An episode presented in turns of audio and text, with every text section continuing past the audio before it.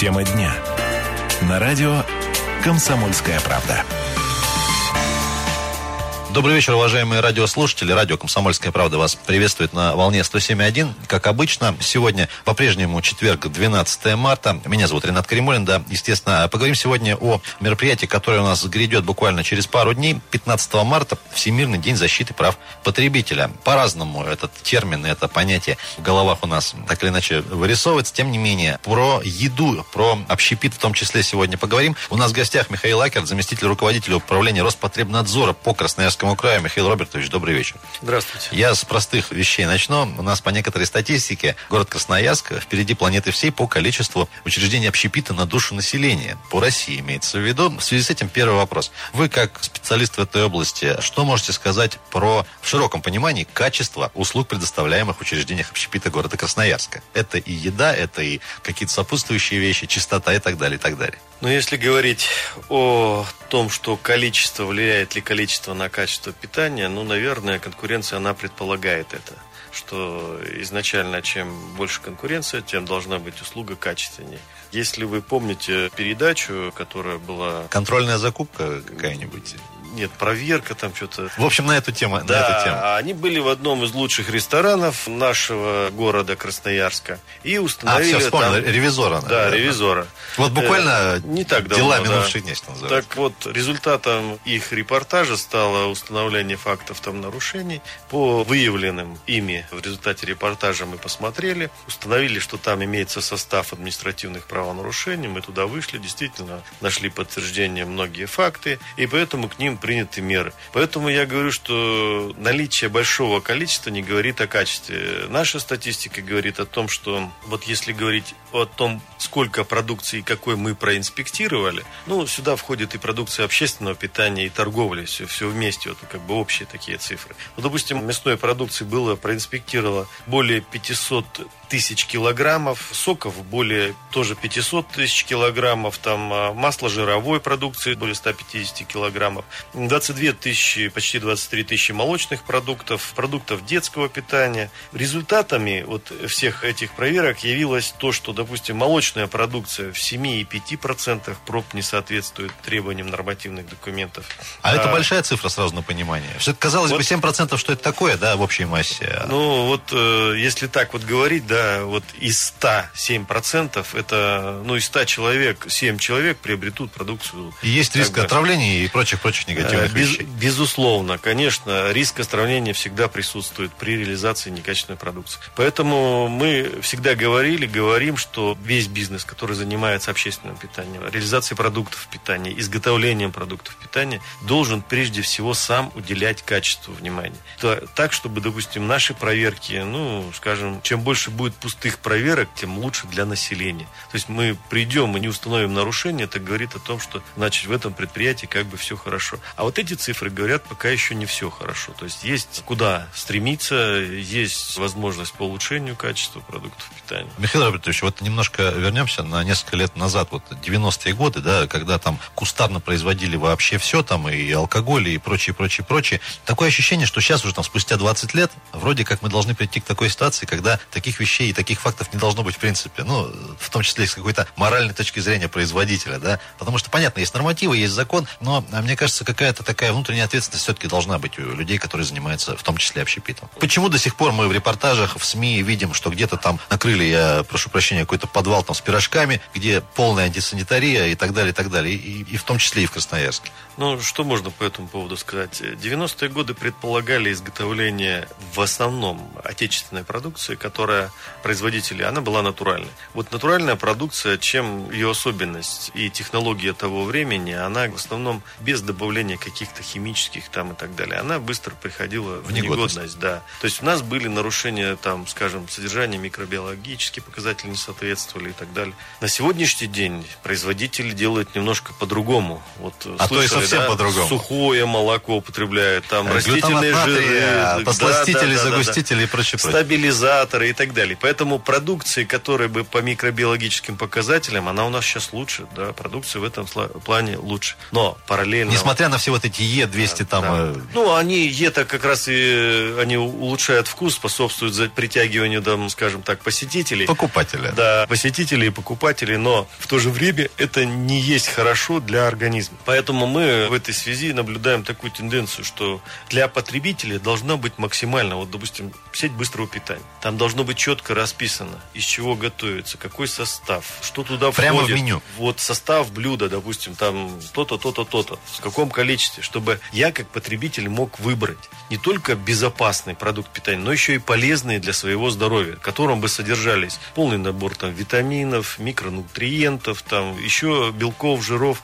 То есть об этом мы должны знать. И поэтому вот у нас есть такие заявления граждан, когда они приходят и говорят, что вот мы пришли, хотели узнать калорийность, белки, жиры, углеводы, нам не предоставили. Это является тоже нарушением, и поэтому мы на это обращаем внимание, и за это мы наказываем. Михаил Робертович, сразу не надо быть там семипядей во лбу, чтобы понимать, приходя в кафе, ресторан, беря даже в руки меню, где расписан состав, допустим, того же салата, достоверность этой информации проверить все-таки сложно? Ну, вот почему? так э, рядовому потребителю просто... Нет, рядовому потребителю, конечно, как бы достоверность информации сложно. Если имеется надписи, то есть информация вся для потребителя есть, то он, естественно, ее выбирает и доверяет этой надписи. И у нас также нет оснований не доверять. Единственное, что при проведении проверок мы проверяем это уже способами, допустим, лабораторными, там, проводим экспертизы, и тогда уже мы устанавливаем факт, соответствует то, что написано или не соответствует. И, соответственно, там уже идут меры реагирования. Друзья, я напомню, что у нас в гостях сегодня Михаил Акерт, заместитель руководителя управления Роспотребнадзора по Красноярскому краю. После небольшого перерыва продолжим. Пожалуйста, не переключайтесь.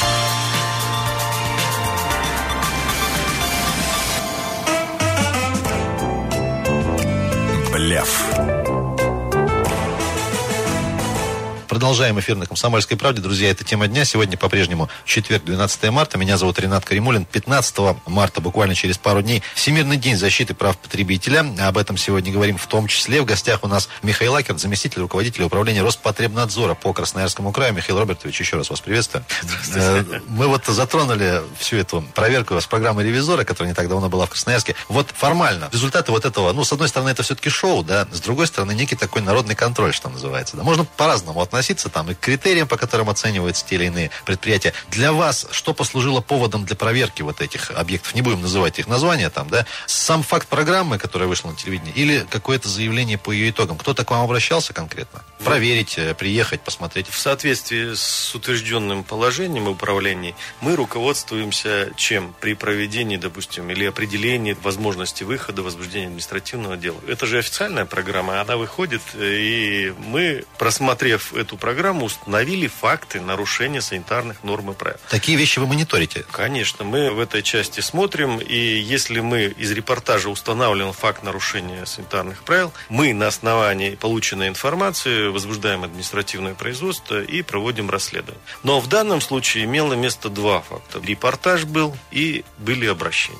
Поэтому ну, обращения были чуть попозже, чем мы начали уже проведение проверки. А правильно ли предположить, что э, люди, которые активно посещали эти учреждения до программы, ну, просто, может быть, чем-то были недовольны, но просто, ну, может, боялись, может, не хотели просто жаловаться, а это послужило неким катализатором? Я могу что сказать в этой связи? Вот люди не всегда понимают, в чем выражается нарушение. Да, вот они пришли, сказали невкусно, там попросили книгу жалоб, там кто-то поругался, они там... Это они могут оценить. Но не всегда они смогут оценить, есть ли нарушение санитарных норм и правил, которое может послужить основанием для того, чтобы мы вышли с проверкой на объект. Поэтому вот эта программа ревизора вот была. Ряд других программ, в том числе и вот наша с вами передача, это как раз та разъяснительная работа для населения, когда мы обращаем внимание на их права. На что нужно обращать да, внимание? Да, да, на что нужно обратить внимание при посещении тех или иных объектов. Поэтому вот такие передачи не полезны. Они полезны, во-первых, для нас. Мы же на сегодняшний день не имеем права, возможности самостоятельно выйти с проверок, как нам захотелось. Для этого должны быть четкие основания. С учетом того, что у нас процент плановых проверок по сравнению с прошлым годом в этом году будет на 40% меньше, А с чем это связано? ну, это связано с уменьшением нагрузки, надзорной нагрузки на бизнес, на малый, в том числе для того, Это чтобы- общая федеральная тенденция? Да, это политика нашего Перестаньте кошмарить вот э, эти заявления и так Ну, далее. В том числе, я так думаю. Да, ну в том числе. Однако есть документы, которые говорят, что мы имеем право выйти в случае, если заявление поступило, там получена информация из органов или средств массовой информации. Поэтому вот эти вот передачи, они носят имеют во многом даже образовательный характер для населения. А то, что общественно полезно, уже и э, разговора Безусловно. нет. Э, Михаил Робертович, вот я когда сказал, что у нас очень много учреждений общепита по некоторой статистике, естественно, под э, общепит подпадают очень много категорий. Там кафешек различных, понятно, есть шикарные рестораны с морепродуктами, и неимоверно еще с чем. Есть обычные шаверменные вот эти мелкие. То есть все это общепит. Есть ли примеры, когда, казалось бы, в богатом, дорогом ресторане все-таки условия не соблюдаются, а вот какая-нибудь шаверменная на углу, ну просто можно как образцово-показательную давать. Ну вот мы же по передаче ревизора знаем, да, что вот достаточно серьезный такой солидный ресторан, но однако там есть нарушение санитарных норм и правил. Предприятия малого бизнеса, которые бы не нарушали санитарных правил, ну что я могу сказать? К нам поступают заявления, вот особенно микробизнес малый, мы в основном смотрим по заявлениям. Как правило, все заявления находят свое подтверждение, за редким исключением. И говорить о том, что вот на рынке стоит, там продают шаурму, и она лучше, чем ресторан, конечно, нет. Конечно, нет, я такого сказать не могу. И нарушений даже только из-за того, что там зачастую отсутствуют просто условия водоснабжения, канализации, даже только из-за этого в таких а, микро. А такое массово просто явление? Ну, к сожалению, да. Ну, наверное, они имеют право на существование, но только с условием, что они будут соблюдать все требования. А, Михаил Робертович, все-таки относительно оснований для проверок. Вы говорите, не можем просто взять там на свое усмотрение и начать проверять. Все-таки безусловные основания для проверки это какие? Для нас это, ну, скажем, пришло заявление. В заявлении написано, что, допустим, в магазине там таком-то, таком-то, такая-то продукция, допустим, условно говорю, молоко реализуется с истекшим сроком годности. Это безусловный факт, который является поводом выйти туда в магазин. Или, допустим, в общественном питании, как правило, допустим, торгуют люди, которые не имеют форменной одежды, у них нет санитарных книжек. С грязными руками, не дай бог, да, и так далее. Да, и так не далее. соблюдают правила личной гигиены. То есть факт нарушения санитарных правил, которые прописаны в соответствующих санитарных правилах. А если они пишут, что, допустим, в общественном питании меня обругали и так далее, это уже их гражданские права, и они в этой части должны соответствующим образом обращаться за защитой своих прав в судебный орган. А, Михаил Робертович, вот недавний пример из личного опыта, что называется, одна из крупных сетей, продукция кисломолочная, йогурты, вижу, что срок годности уже там истек вчера. Я подхожу к сотруднице зала, говорю, вот посмотрите, пожалуйста, как бы можно как-то это все дело. Она говорит, да, да, конечно, мы все уберем. Вот с этого момента наступает, ну, такая черная дыра, что называется. Я не могу проконтролировать, убрали ли они этот товар с полок. Вот сам факт моего указания вот на это нарушение, дальше что вообще должно быть предпринято руководством магазина и так далее? Ну, По- вообще... по, по правилам, по закону. Вот торговая сеть, у них существует все равно система контроля. Внутреннего.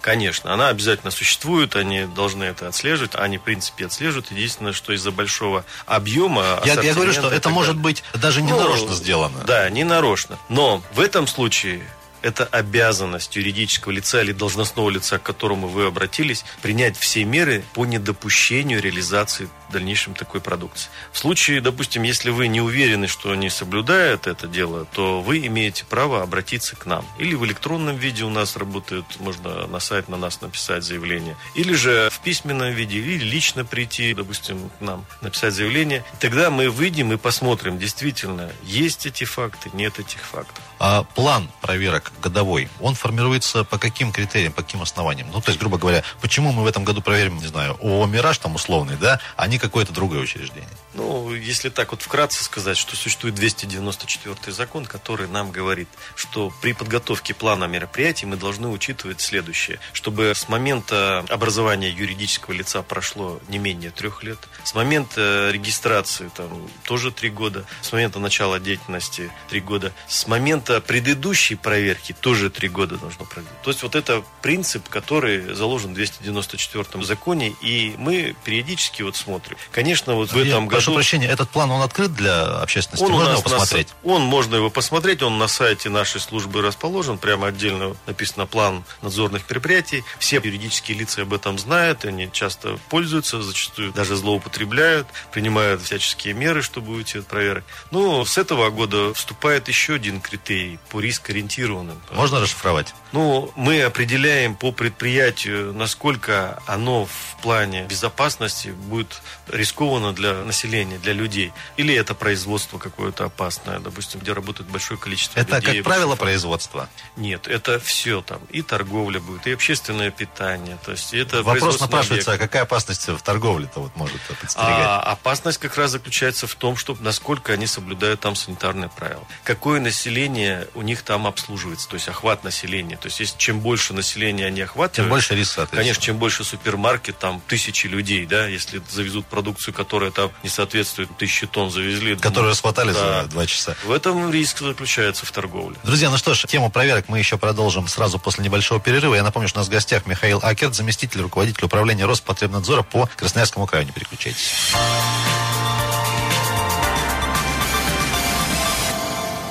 Друзья, это снова радио «Комсомольская правда». Тема дня сегодня по-прежнему четверг, по-прежнему 12 марта. В студии Ренат Каримулин и Михаил Акерт, заместитель руководителя управления Роспотребнадзора по Красноярскому краю. Общий повод для сегодняшнего разговора – это мероприятие, которое у нас грядет. Всемирный день защиты прав потребителя 15 марта. Ну и сегодня мы так подробно про общепит наш красноярский уже поговорили. Михаил Робертович, касательно торговых сетей. Все-таки вы сказали, что чем крупнее сеть, тем по умолчанию она ответственнее относится к своей работе, в том числе и внутренний контроль и так далее, и так далее, и так далее. Если в целом целом характеризовать уровень вот этого контроля и ответственность сегодняшняя в наших торговых красноярских сетях? И сначала, может быть, самых крупных, а потом поменьше. Торговые сети крупные, они просто имеют, наверное, большую финансовую возможность организации внутреннего контроля у себя за реализацией продукции. Все туда входит, начиная от маркетинга, когда предлагают, как расставить, да. Но ну, это специальная наука там. Да, для того, чтобы реализовать больше продуктов питания. И контроль за качеством, условиями реализации организации и кто это делает, то есть за персоналом в этой связи, чтобы они соблюдали все требования.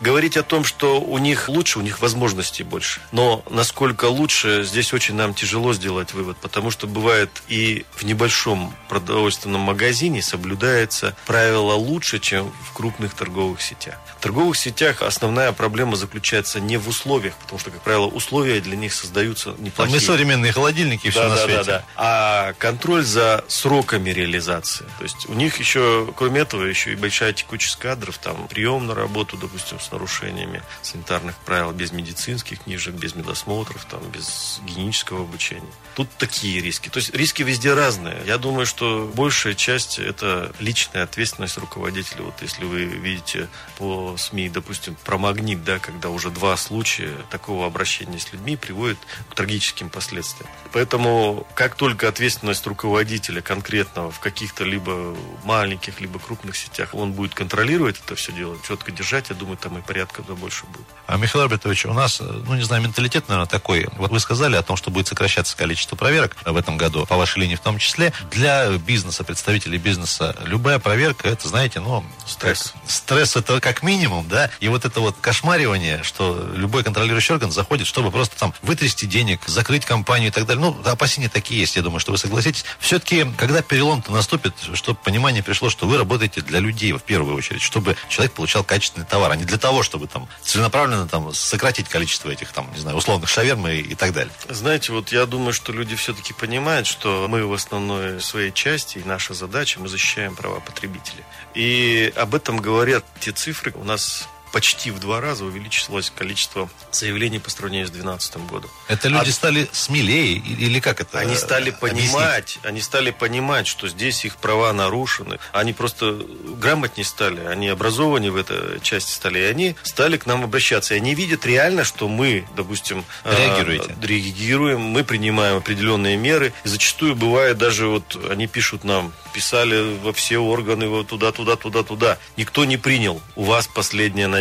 к вам. Это э, камень в огород э, других служб? Или... Нет, это не камень в огород других служб. Просто я говорю о степени... Или просто непонимание компетенции, наверное. О степени доверия к нашей службе. Эта степень доверия растет. Что касается кошмарения бизнеса, ну, поверьте, ни один надзорный орган не преследует цель закошмарить бизнес. Тем более у нас сейчас немножко совсем другие приоритеты, да. То есть э, мы снижаем плановые надзорные мероприятия. Но одновременно государство обращает большое внимание, и в том числе по качеству, допустим, продуктов питания, по контролю за качеством продуктов питания, за контролем по общественной сети, они нам дают право приходить туда с проверкой без уведомления, если поступит жалоба, чтобы мы реальную картину увидели. Не ту, которую, допустим, мы за сутки предупредим, и мы к вам придем. Или за месяц. Да, или за месяц мы не предупреждаем. Я условно говорю. А, Михаил Робертович, а вот такой простой вопрос. Все-таки, понятно, линия такая, ослабить вожжи, что называется, да? Но, тем не менее, сокращение просто количества проверок, оно автоматически не приведет ли, на ваш взгляд, вот к такому, ну, росту, ну, не произвола, не знаю, как сказать, снижению степени ответственности? Понимаете, Если люди будут знать, что... государство же это та машина, которая должна следить и за тем, чтобы, скажем, волки были сыты и овцы целые, да? И когда А как же тезис, что всем не угодишь? В этом случае, я думаю, что да, в этом случае такая политика, она проводится. Мы прекрасно понимаем, что в одном случае мы ослабляем проверки, во втором случае мы на бизнес возлагаем ответственность. Вот в принципе ХАСП – это когда от производителя до реализации сами те, кто задействован в этой цепочке, будут контролировать все это. И когда она будет понятна и надзорным органам, что там действительно все соблюдается, в этой связи идет развитие этой схемы. И сейчас она будет внедряться в нашей стране. То есть производим продукт питания, из какого сырья производим. Технология сама производства контролируется самими производителями. И мы только будем ее контролировать на этапе реализации. То есть в торговых сетях где-то или там в общественном питании. И если там мы устанавливаем, то тогда мы будем разбираться по цепочке. И в этой связи я думаю, что абсолютно правильно поступает государство. Зачем лишний раз приходить с проверкой, если мы на сегодняшний день можем посмотреть конечный продукт, который уже непосредственно потребляют там. Но это потребители. логично. Это логично. И в это мы меньше будем планово проводить проверки, а может быть и придем к нулю по плановым проверкам. Но зато ответственность больше будет лежать на всех, кто задействован в этой цепочке от производителя до тех, кто реализует. А, Не могу не спросить, вот э, в связи с нынешней ситуацией в мире, у нас такое некое противостояние, ну, в головах существует, да, например, между сетями того же быстрого питания нашими местами и какими-то мировыми брендами, которых у нас тоже в Красноярске представлено немало и которые продолжают у нас развиваться. Вот не называя никаких имен, заголовков, названий, все-таки, на ваш взгляд, вот эти вот крупные сети фастфуда, например, того же, с мировым именем, которые давно работают, и какие-то наши, может, мелкие, небольшие сетевики, кто из них ответственнее подходит к работе? Можно ли вот такие параллели проводить и как-то Я- как-то Я Если не- это корректно. Не могу сказать, насколько корректно, потому что у нас мировые сети здесь не присутствуют, насколько я знаю. Что у нас присутствуют только наши же отечественные, кто в этом направлении работает. Поэтому я не имел практики выезда за рубеж там оценить. Не знаю, каким образом там. Но я знаю, что вся сеть быстрого питания – это не тот вектор, которым должны следовать наши жители. Во всем мире уже признано, что сеть быстрого питания, если постоянно ты ей пользуешься, это не является сбалансированным, рациональным и полезным питанием для населения. Поэтому мы рекомендуем не сеть быстрого питания, мы рекомендуем Наоборот. то питание, да, которое для человека, для детей, оно является оптимальным и, на наш взгляд, здоровым. В сравнении с другими регионами, например, Сибирского федерального округа, наверняка с коллегами общаетесь, ситуация где самая, ну, плачевная, что ли, не знаю, вот с качеством по тому же общепиту, и где лучше всего обстоят дела? Ну, Какой-то могу- такой анализ проводится? Есть такой анализ, он проводится по Сибирскому федеральному И самое главное, округу. почему так происходит? А вот почему я у каждого свои особенности. Но могу сказать, что продукция, которая реализуется на территории Красноярского края, не является самой плохой. Она в числе лучших. Михаил Робертович, буквально уже в конце, в завершении, в преддверии вот этого, ну, не знаю, праздник, не праздник, тем не менее, Всемирного дня защиты прав потребителей. А сейчас обращаясь к нашим радиослушателям, а что бы вы им пожелали, и, может быть, пару каких-то советов? Ну, что можно пожелать? У нас девиз нашего дня празднования 15 числа – это сфокусируем внимание на здоровом питании. Так вот, здоровое питание, оно складывается из нескольких принципов. В принципе, эти, вот сегодня мы на круглом столе обсуждали их.